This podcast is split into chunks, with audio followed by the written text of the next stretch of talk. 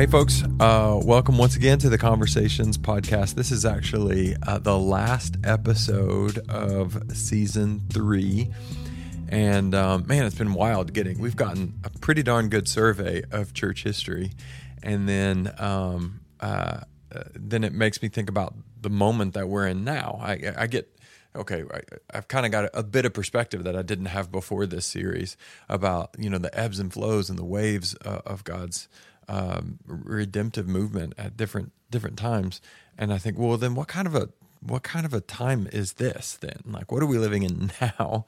And so I wanted us to wrap up by by uh, doing um, you know, sort of a, a look at what's happening in the world right now and what have we experienced essentially in our lifetimes um, and you know, there's actually I really don't think there's a better possible guest for that than who I've got with me here, our very own Josh Armstrong. Hey, Josh. Hello, everybody, once again. Josh, as you guys know, is uh, engaged in mission work uh, all over the world and does leadership um, with his leadership in Vineyard USA and uh, with an emphasis in Haiti and especially in the last few years in Africa, Western Africa, and now really throughout Africa. So we'll get to all of that. Um, but you know, it's interesting, Josh. I've, I've looked back.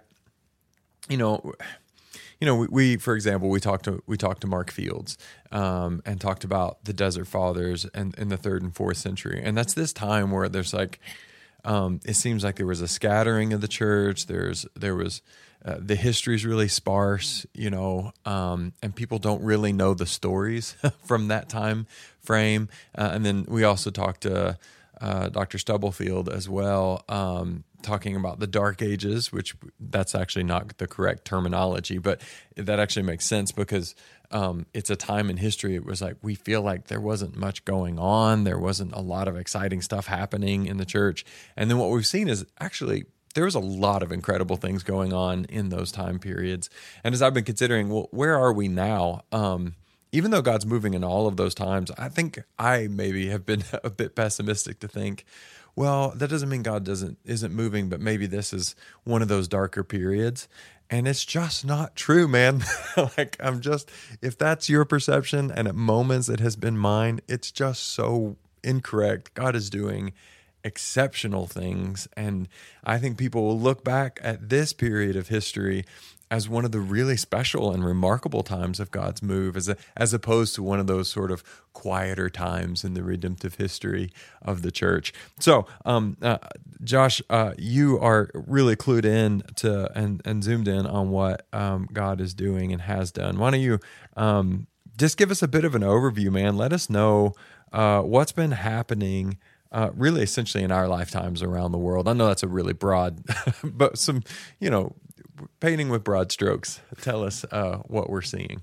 Yeah, and thanks, Aaron. And if you guys didn't listen to um, Steve Nicholson's podcast, just talking about, oh man, um, man, it's, it's, one of the best ones. I, yeah. I, I, know we're not supposed to have favorites, but we love Steve, and Steve, you know, really did do a good job of talking about not necessarily only in our lifetime. He went a little bit before that, back to the early early twentieth century, um, mm-hmm. and uh, just the Pentecostal movements uh, that have taken place, plural, uh, around mm-hmm. the world, and um, but yeah, you should go back and listen to that, and that really kind of uh, would be a, a, good one to listen to if you haven't, uh, to lead into what we hopefully are going to cover here today. Mm-hmm. Um, and that is, Aaron, I 100% agree with you that we are seeing one of the most explosive things in all of church history happening in our lifetimes mm-hmm. and people may not realize that especially you know if you're listening to this which most of you are probably listening from either east tennessee or somewhere in the states and you say ah you know we've, we've seen what's happened in europe and now we're seeing what's happening in, yeah. in the united states and we probably heard some sermon where people are saying you know everything's doom and gloom not by aaron of course say, that not, feels not, personal not from i've taught a lot about the collapse of christendom yeah. well and look there's some validity to that. I mean, there there have been alarming things in our culture and, and within our even church culture for sure.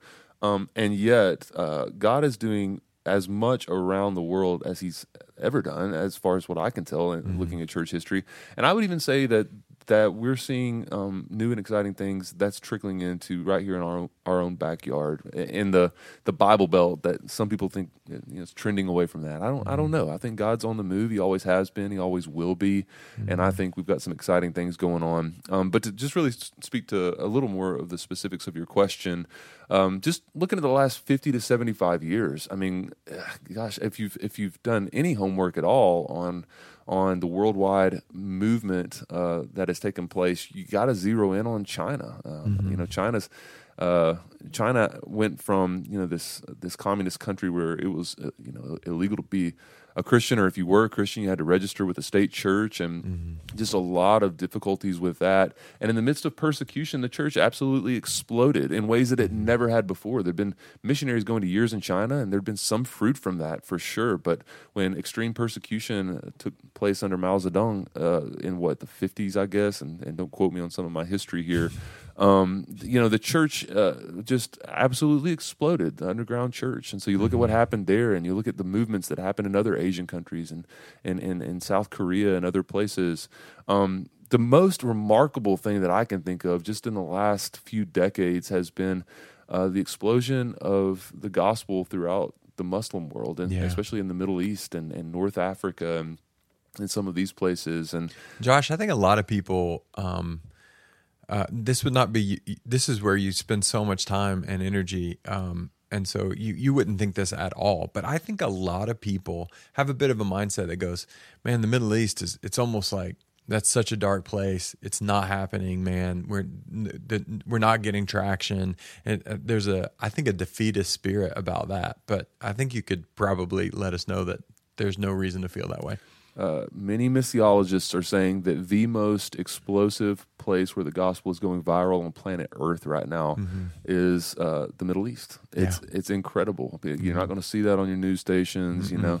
But what you hear uh, through certain uh, missions networks and, and, and people that are on the ground there is it is remarkable what's taking place. And it makes sense. It makes sense because, you know, the church has always, uh, for reasons that only the Holy Spirit can really help us to understand, the church has always exploded in places where it is either not legal or extremely difficult to be a Christian, mm-hmm. where persecution takes place. Um, and uh, well, it, it pulls out what it's a test of authenticity in to some degree. Like when you experience persecution, um, you have to really anchor in who you are and what you believe, and you've got to live it out. There's no there's no room for nominalism when you're being heavily persecuted, and so historically, the church is it always has thrived in the midst of persecution. And it shouldn't surprise us if we take Jesus seriously. Jesus mm-hmm. had a lot to say about persecution and that, that we would be persecuted. Um, and so uh, yeah, the the places on on planet Earth where that's taking place, uh, it's remarkable how the, the, gospel is going viral. And frankly, the places where it's not taking place, um, a lot of times people get stagnated in their faith and, and mm-hmm. have to be reawakened to mm-hmm. hey, what does it really mean to follow Jesus no matter what, mm-hmm. rather than just uh, kind of settle into a, a, culturally comfortable Christianity, which we're all at risk of. Mm-hmm. Um, so it's not to say we need to conjure up persecution or anything like that. That's not the point. I think mm-hmm. the point is though um, to look toward uh, these places where that is taking place and realize, hey, you know, these folks are willing to sacrifice no matter what. And in what ways can I, at least to some extent, do that in my own context? So yeah. that's a that's another conversation. But mm-hmm. so yeah. anyway, yeah, I mean, uh, what's happening right now, and, and, certainly in the last fifty years, mm-hmm. is truly remarkable. Mm-hmm. I, I, would say, you know, you could certainly just do a Google, but um, probably a couple times today, I'll point people toward uh, the Joshua Project, which is a great place to find out both about what has been happening, but also what currently is happening in some of the most difficult places in the world. Mm-hmm. Yeah, and it, I, we just—it's helpful to pull the camera back, look at the big picture, and it's something I mentioned a time or two. But the Pentecostal um, movement, and then the the various offshoots of the Pentecostal movement, is historically speaking entirely unprecedented. It is the greatest outpouring of God's Spirit and of new people finding life as far as percentage of population, really through every every every set of lenses I can find, we're in the midst of the most remarkable explosion of the kingdom that we've ever seen at any point in church history. Um, and we we really should be encouraged by that. We should be really hopeful. Like this moment holds the potential for all of the kingdom to come. Um, so there, it's a incredibly multifaceted thing that's happening, you know, here and there, and all these different waves of the Spirit that are happening concurrently, and that's really encouraging. But we as a church, under your leadership, Josh, as our missions pastor, um, have been able to, you know, be a part of some specific things that have been really, really fruitful.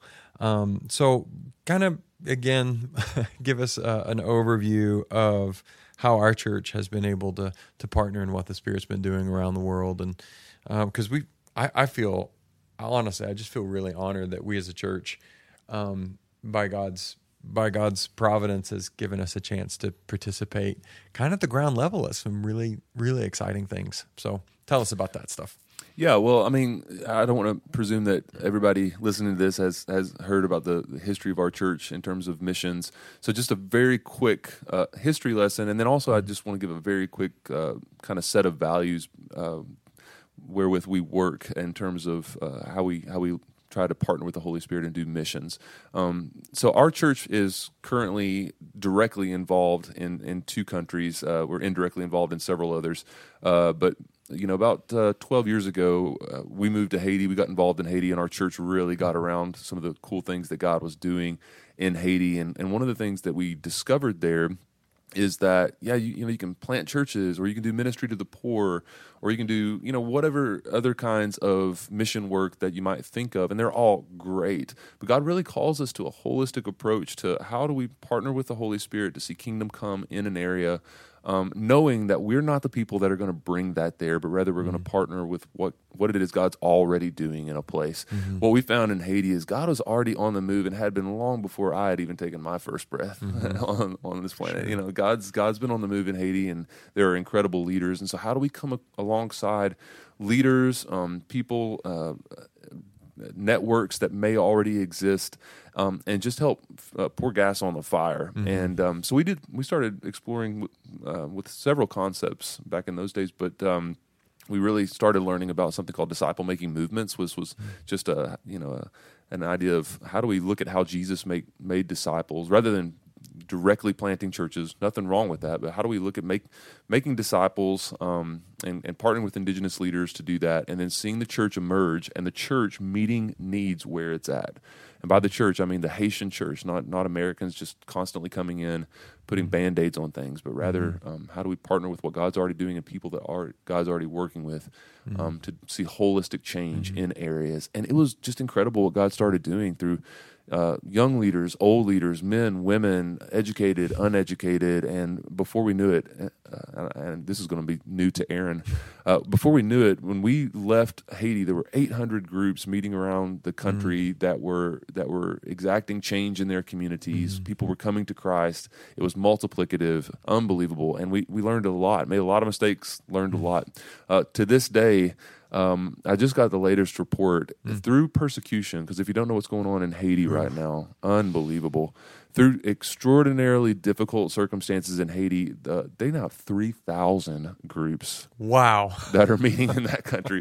now, we've been back in the States for a while now, so uh, uh-huh. clearly it's not had anything to do with the, the, the, the American missionaries uh-huh. being there, you know, and so well, you know, so so it's all run by Haitians now. All run clear. by Haitians, mm-hmm. man. We just encourage and, and love and pray for and, mm-hmm. Uh, along the way. These these guys and gals are crushing it. Mm-hmm. But anyway, a few years ago, we said, hey, you know, let's just continue to. We we've helped we've been a, a, part of building up some teams here. They're doing it. Like mm-hmm. let's let's go where we're needed, and or at least where we feel called uh, to you know the next place to to go on an adventure with God. And so we moved back to the states, and um, and our church quickly uh, got excited about uh, identifying and meeting needs amongst unreached people groups. Mm-hmm. Um, for those who don't know, the rough numbers are there are 17,446 people groups. Those would be distinctive language groups uh, around the planet, uh, across Earth. 17,446. And um, experts have identified that 7,391 of those are considered unreached people groups. That's wild. Meaning, it's a huge number. It's a huge number. I mean, it's not not 50%, but it's not far off. Yeah. You know, what, 40%, something like that. Mm-hmm. Um, and uh, meaning, when I say unreached people groups, we're talking about less than 2% of the, the people in those language groups uh, have a, have a relationship with Jesus. Mm-hmm. Um, many of which have either have no knowledge of Jesus or, or, or, quite likely have not even heard the name of Jesus. And people yeah. say that how is that possible? Yeah. Uh, well, when you look at the 1040 window, which is a long, long stretch, primarily covering parts of Africa and Asia, and, and, and certainly the Middle East, right there in the middle of those two continents. But but um, the, the, the vast majority of unreached people groups are there, mm-hmm. and I visited a lot of places in those uh, in the countries that are in the 1040 window and truly you, you run across people that have no knowledge of jesus and mm. and, and really no access to the knowledge mm. um, there's there's that's called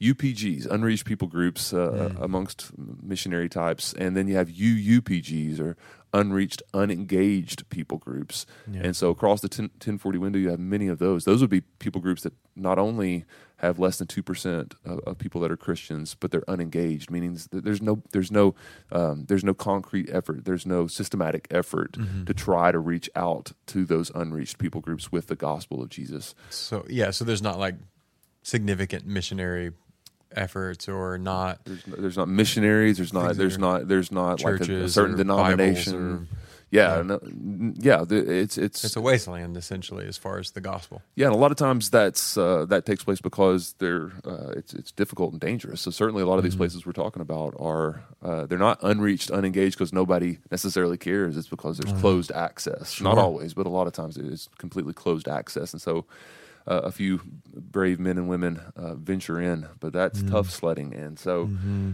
um, anyways, uh, to answer your question, and kind of, I say all that to say, um, when we moved back from Haiti, we really tried to start mobilizing attention and effort toward these unreached people groups yeah. and saying, how, how, can our little church in East Tennessee make a small dent in the 7,391 yeah. People groups uh, that have just millions and millions and millions of people that don't know Jesus. And so, Josh, can I just confess something to you right now? yes, sir. Years ago, when you started talking to me about this stuff, I just felt like my faith was so small mm-hmm. because I thought that sounds like such an enormous task. I, I can't like I, I, God can do anything, you know, all sort of the obligatory Christian statements. I had them all in my, you know, in an ankle holster, ready to pull them out at any time. But deep down, I thought, how in the world like there are all these churches in this beautiful expressions of the body of christ many that are much larger with much greater resources than we have how in the world is is our little church going to have any kind of impact um, and i know you're i don't want to jump ahead in the story um, but i that overwhelming uh, man, it's good. I guess it's good to have a to have a vision that's more than you can actually see uh, coming to fruition without God intervening. But man, my faith was so small, and I've been proven so wrong. Um, uh, uh, God has God has really stepped in and made a way where, to at least to my limited eyes and my tiny faith, there there seemed to be no way. So um, anyway, I, I, appreciate your courage in that moment to um, sit down with a skeptical pastor and say, "No, I really, I really think, mm-hmm. I really think we can do something that matters." Well, I'll give I'll give pushback to what Aaron said. He has been incredibly supportive along the way, and so has so many of the leadership of our church. Has just said, "Look, this, yeah, maybe it does sound crazy, but look, if, if God is calling us to that, let's let's test those waters and mm-hmm. explore." Mm-hmm. What that could look like, um, and I love that, and, and, let me tell you why. Because you know, amongst and don't quote me on these stats, okay, but I, have seen a statistic that's something close to this. That amongst um, U.S. missions money being spent, less than uh, less than 10% of that, and I think it's a smaller percentage than that, goes toward doing anything remotely close to working um, with unreached people groups. Um, so, in other words, 90 plus percent of missions dollars coming out of the United States is going toward fantastic things, by the way, and I, I, mm-hmm. pray that we keep doing these things. But but you know, compassion projects or building a church in you know Mexico or, or mm-hmm. somewhere eh, where there are are already so many Christians. I mean, we're talking mm-hmm. about Christian countries, places where people have access to the places where people have access. And mm-hmm. again, it's not to take away from any of that, but the disparity of of you know amount of dollars that's yeah. that's going into places where there's no access, and frankly and I'll just uh, real talk. Is that okay? Sure. I think it's because a lot of times we're not going to see some of this fruit directly. We're not going to be able to send large mm-hmm. mission trips, you know, and or certainly not send you know youth trips or, mm-hmm. and things like that, and and we need those things. Um, let me just say, sure. I'm a big fan of. I lead them myself. You know, mm-hmm. short term mission trips because I think a we can do some good, but more than that, they're they're fantastic tools for discipleship for our own people to give us a bigger understanding of what God's doing. Mm-hmm. So yes to all that stuff, mm-hmm. but a lot of churches, uh, I think, are afraid to bite the bullet on on working with unreached people groups because it's it's not quote unquote sexy ministry a lot of times. Mm-hmm. It's it's it's and you can't always see uh, the fruit of what's happening, and you yeah. have to kind of trust a few of the leaders that are able to see it, and that's mm-hmm. another thing. And so, but our church uh, didn't do that. Mm-hmm. I think it speaks to the heart of, of you, to our, our, our church leadership, to say, yeah, this is a, a, huge need. Maybe we can't make a big dent, but let's at least take a stab at it, mm-hmm. and we mm-hmm. did. Mm-hmm. And um, so, about yeah, uh, it's been close to a decade now, but uh, the, the, work's actually been happening for about eight years mm-hmm. uh, through a long series of events, which I won't go into detail about. Um, our vision got narrowed uh, to uh, the far western side of the 1040 window mm-hmm. to a, a, country called Cote d'Ivoire. You may know it as the Ivory Coast. Beautiful mm-hmm. coast on the southwest corner, excuse me, well, the southwest of the northern part, if you can see a map of Africa. Uh, I butchered that description of the map, but uh, um, and, and, you got this beautiful country of the Ivory Coast, and mm. um, it was strategic because uh, even though it's been through a couple of civil wars over the last twenty years, it nevertheless is relatively safe and stable, and was a, a, a strategic as a launching point to start working with other places in West Africa, which is again on the far western side of the 1040 window.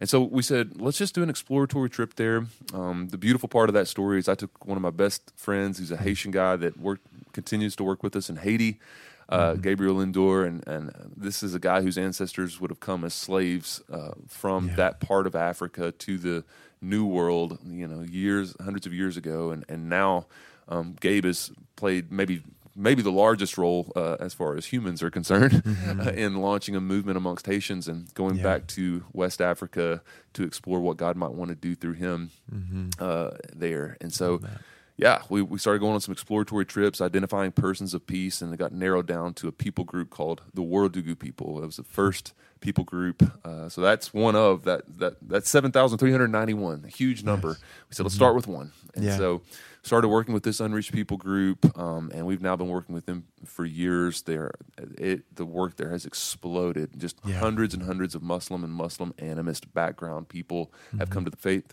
in Jesus. Mm-hmm. Uh, a lot of churches have been formed, and uh, what I maybe get the most excited about is a lot of the leaders that were formed in that first unreached people group have been catalytic in launching work amongst other unreached people groups, yeah.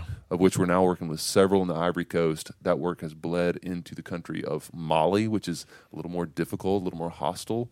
Um, and uh, now it's going into other countries. Um, mm-hmm. There are other partnerships that have been formed. Um, there are now we're pushing ten unreached people groups mm. that, uh, and uh, we have we have plans uh, just in the near future to t- to take on some more. And yeah, so um, that's making a dent.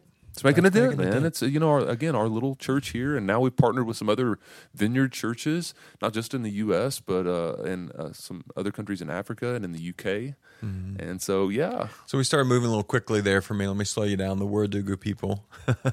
I for, mostly I just wanted people to know I could say that word. Uh, great, we were uh, we were working there for well over a year before I could say it. I still can't spell it. Um, but there's a lot of people there, um, and there's been significant inroads. Can you just say a little bit more about what's happened in that specific? I mean, there are many, many groups. I haven't heard numbers in quite some time, but I think hundreds, right? And groups that have multiplied. And we explain a bit how you talk about generations in terms of groups that multiply and, and how that the DMM uh, process tends to work. Yeah, I love talking about that stuff. So thanks for thanks for asking.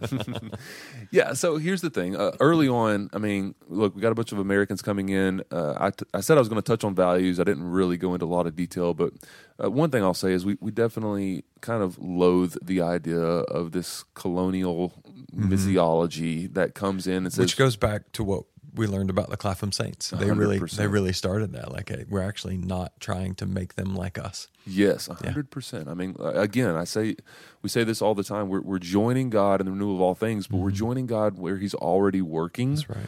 Uh, God has been at work for years and years and years in places like the Ivory Coast, and there are people that God has already been raising up um, to do what, what he's calling them to do amongst the people groups there. Mm-hmm. And so early on, we said, how can we just go in, identify the persons of peace that God is already working in their hearts? Um, and then eventually begin to train kind of a first generation of people who are open and receptive to the gospel um, to just being obedient to the word of words of Jesus uh, mm-hmm. through a discovery process. And so, really, uh, again, we said a lot of people in planet Earth don't have uh, mm-hmm. access to the gospel. So, yeah. one of our big early tasks was just how do we get access into the hands of spiritually curious people mm-hmm. that are open to discover God's word in their own lives. Mm-hmm. And, and because found, of the work of the Holy Spirit's already been doing there long absolutely. before we got there. Absolutely. Yeah. Absolutely. This is God's work. It's not our work. We're just playing a small little role. Um, we're just accelerating some things that he's already been mm-hmm. doing, I think. And uh, so, yeah. Uh, and the receptivity was remarkable amongst mm-hmm. that first unreached people groups. We found people who already had an idea of Jesus. We had uh, quite a few who had a very distant idea of Jesus, and some who had no idea of Jesus, but mm-hmm. a lot who were spiritually curious and mm-hmm. open.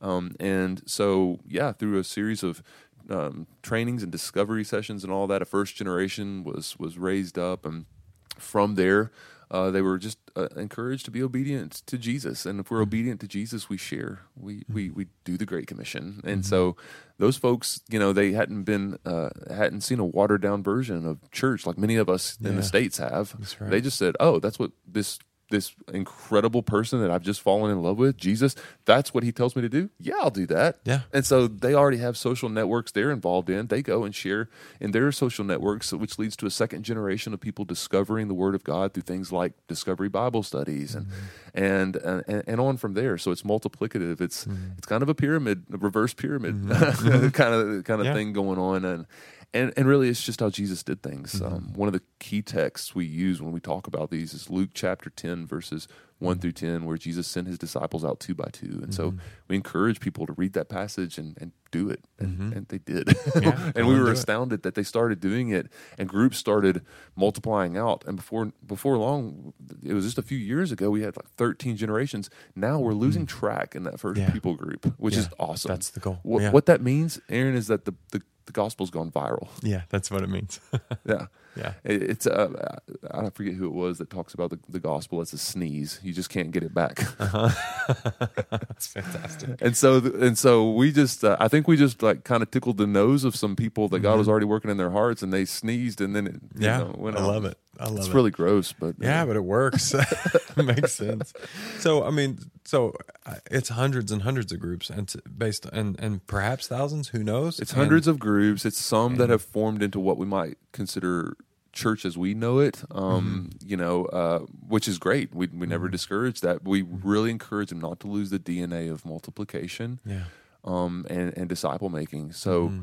Uh, yeah, yeah be, be established churches don't establish the watered down version of church that we've been sort of exporting throughout the world uh, historically. And we certainly don't want them to. Uh, we'd rather them not even know. Uh, I'm not saying this in a bad way because I love the way we do church here. I mean, I'm a big fan, but uh, it's not going to be super translatable to a Muslim no. culture where uh, truly people are going to experience persecution and mm-hmm. things like that. And so, mm-hmm. um, man, there's a lot to be said about that. But yeah, we mm-hmm. so we we now have hundreds and hundreds of groups uh, in that first unreached people group. Yeah. And again, they uh, um, we there were some leaders from this is cool. So as we started identifying the second unreached people group that that we felt like God was calling us to engage with the gospel.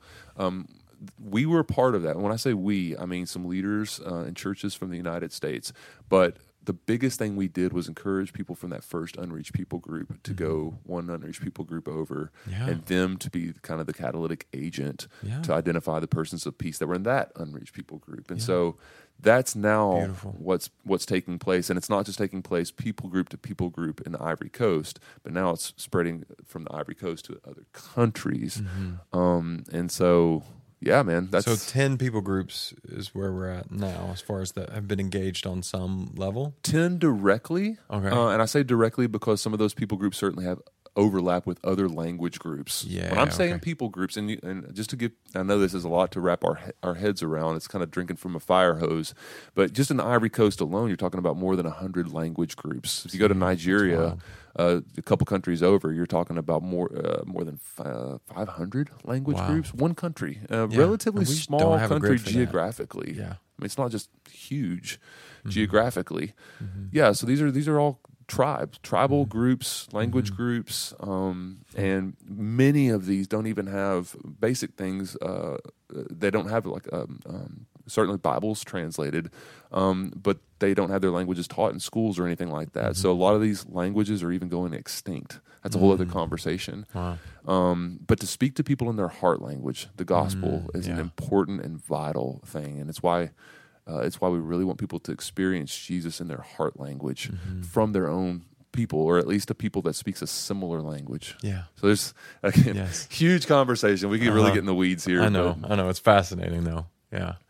Which brings another. I mean, Bible translation and Oh, just man. all sorts of work that so needed. that is involved. Yeah. One of the I'll say a quick side note about that. One of the cool things that uh, that our particular partnership that's working in the Ivory Coast has done, and this has been spearheaded by a remarkable couple named Jim and Vicky Egley, Mm-hmm. is instead of trying to spend years and years and years trying to translate the whole Bible into one language, which needs to be done by the way, Yeah. uh, they've said, yeah, let's do that, but let's, if nothing else, very quickly get um, a few stories translated, Mm-hmm. key stories to help people understand creation to Christ in the Bible. Yes. So if we can only get 30 key stories translated Mm. into a heart language of a people, um, let's do that. Uh, and that has been incredibly effective. Yeah. That's brilliant. Yep. Yeah, Well, they're brilliant absolutely. people.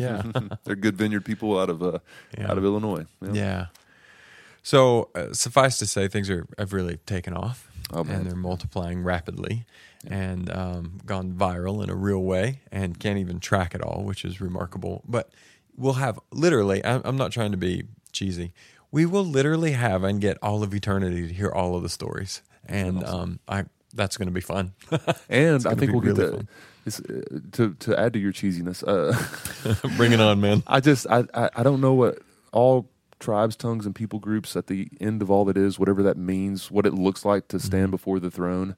But I think somehow miraculously we'll like understand each other. I think Mm-hmm. you know what's we're gonna get real cheesy here. I want to quote a like a U two song, but what is the line that Bono says? All colors will bleed into one. Mm. But I don't think we'll lose like our our cultural identities. I think I think clear about that. a hundred percent. I think we're going to continue to be these this glorious, like diverse group of people that God has made us, and yet Yeah. understand each other in a new and profound level. And so when we get uh, to your point, like Mm-hmm. just getting to experience Jesus together in a in a shared way Mm-hmm. one day, while while still being able to be distinctive. I don't know what that looks like, but well, I mean, I think Scripture's pretty clear about stuff like that. He told us to to to go and, and fill the earth and to subdue it, and and really the word for that, more literally, is to go culture the earth, go and go and culturate the the world, mm. and so. The creation of cultures is by God's mandate. That's not going to be eradicated. But I think the Tower of Babel gets reversed, mm. and we go. I, I mean, I, I can't imagine. I, I don't, what the most beautiful language would be, perhaps a heavenly one, I guess. But um, I think we'll all be able to communicate freely and openly, and that's so much conjecture in that. But I also can't imagine it not being that way. Um, I, I, I can't. I, I'm I'm very hopeful. We're going to hear a lot of stories. and So- and you know, it's just a, a quick side note with that is it's a reason why we do what we're doing. It's because God is calling all of humanity into His family, um, and we have people that are different and speak different and look different and all the things. But at the end of the day, um, you know, God wants a family. He wants a family. So when we're doing mission work, we're not just trying to check a box in our faith and say, Mm-hmm. oh, you know, this is what we have to do to be quote unquote good Christians or Mm-hmm. even just to follow the Great Commission, but rather it's God has adopted us as sons and daughters into his Mm-hmm. family, and now we get to join him in helping draw others back into his family. Yeah, uh. We're doing what the older son in the story of the prodigal son just didn't do. Mm-hmm. Um, and so that's missiology at its finest. Uh, Yeah. There's a lot of icky stuff. If you listen to this, maybe you've been around church a while or heard icky stuff related to missions. There's a lot of it out there. Mm-hmm. Um, the, so you know whether you're part of our local church here, the Vineyard in East Tennessee, whatever church you're, you're looking at, check out their missiology and, and mm-hmm. see what it looks like. And if it looks more like inviting people into the family of God in a in a beautiful way, in a non patronizing way, mm. yeah, join up with that. Yeah, dive in. So, um, you you also do a bunch of things with Vineyard USA more more broadly. Um, can you want to speak to maybe what's around the corner for maybe stuff our church is involved with locally or, or maybe not, but what we can uh, anticipate coming with Vineyard USA in general? Yeah, I'm so excited. Um, so I, I, have the the honor and pleasure of not only st- uh, serving on staff at our our church here in East Tennessee, but also getting to do a couple of roles um, with Vineyard USA and Vineyard uh, and specifically Vineyard USA missions. Um, and a lot of people, you know, don't even know about uh, Vineyard missions and, and what's going on. Uh, so if you're just now hearing a little of Vineyard missions, just know this: you're you're you're hearing it at a really fun time. Mm-hmm. Uh, the Vineyard movement as a whole is, you know, a little over 40 years old or something like that. Mm-hmm. Um, and so we're a new movement, and yet we're already God has already used the Vineyard uh, to help start churches uh, around the globe, multiple mm-hmm. countries. I, I, don't know the exact number of countries, but just the U.S. the number of U.S. partnerships. In other words, uh, U.S. churches that have come together to start a work in a country is about forty five. Wow. So just the U.S. work alone uh, is working in. Um, directly in 45 countries and indirectly in more than that. Mm-hmm. And I say it's an exciting time to to you know just know about the greater vineyard and what's going on. Um, it's so exciting because you know Jay Pathak, our, our new national director, uh, one of the the top points of emphasis that he has kind of um, encouraged and uh, the Vineyard USA to to kind of wrap their minds around is what is God doing globally, specifically in terms here it is, mm-hmm. of unreached people groups. Yeah, in right. fact, we just had our national conference in mm-hmm. July. Mm-hmm. There were three points of emphasis um, and uh, emphases, and uh, English is hard, and and one of them was global missions, mm-hmm. um, and specifically with that unreached people groups, and That's even right. more specific, a lot was said about unreached, unengaged yeah. people groups. So we had some unbelievable speakers at the national conference. It was, mm-hmm. in my mind, I know I'm biased. I think it was mm-hmm. the highlight of the whole national conference, and it was a mm-hmm. great national conference, mm-hmm. uh, the the missions day that we had, and so. Um, a big thing that Vineyard USA Missions is doing right now is is, is inviting Vineyard churches and people uh, into what uh, what God is doing globally in terms of unreached people groups. And our church has already kind of been doing that. Yeah, we're not the only one that's been doing that, but um, uh, you know, our church has about a almost a, about a decade of experience, yeah. and at least knowing and wrapping our heads around that, and even getting our hands dirty. And so, yeah, it's just cool. It's a it's a great time to not only see our local church, but even our our own tribe, the Vineyard, uh, enter into this profoundly difficult but important work in this mm. season of human history. So as we've been looking all, you know, this this whole podcast series this season, we've been talking about trends and revival and and movements and um, renewal, uh, and up to the present day. And hey, here we are, like yeah. a part of it. Uh-huh. It's just such an honor. It's, it's like mm-hmm. a, a, pinch me thing that that we get to do this stuff and enter into the last two thousand years of what has happened since Jesus mm-hmm. showed up and said, "Hey, the kingdom of God is at hand." Yeah, yeah, yeah. We've got a little forty year run here, and the fact that the Lord would um, allow us to be a part of what He's doing is just it's unbelievable. It's absolutely remarkable. It makes my tiny little faith that we talked about at the beginning of this seem all the more ridiculous. Of course, God has remarkable things in in um, on the docket, and we've seen them. We've seen so many incredible things, and it really is heating up. Like it's it's not it's not winding down at all. It is heating up. It's heating up in our local stuff, in Vineyard USA, around the world. All these different waves of what's happening. Yeah, I think uh, so. Come just got coming out of that national conference. Like I've, I've one of the roles that I have with Vineyard USA is is just helping th- uh, three of our nine regions to mobilize and mission, mm-hmm. and it's been unbelievable the amount of people that I've talked to that have said, "How do we get involved with this?" We we we kind of knew some of this was going on. We had no idea this was like our, that our tribe, the Vineyard, was mm-hmm. was all about it. And I'm like, "Oh yeah, we yeah. we are, and we're we're positioned and ready." Uh, for what God's calling us into in this season. And so, mm-hmm. our church and our movement that uh, we're part of, um, yeah, man, it's just I, it's it, it's going to be an exciting next few decades. Yeah. I don't know exactly what it's going to look like, but mm-hmm. I'm very optimistic and you've helped and excited. You've helped to build some clear pathways and like on ramps for churches that are are maybe brand new to this, or maybe don't have you know thousands of people or millions of dollars, but still right where they're at, there's a clear path for them to to be engaged in this and make a huge difference. And that that work has been really important that you've done. That's really helped serve Vineyard USA more broadly. I'm grateful for that.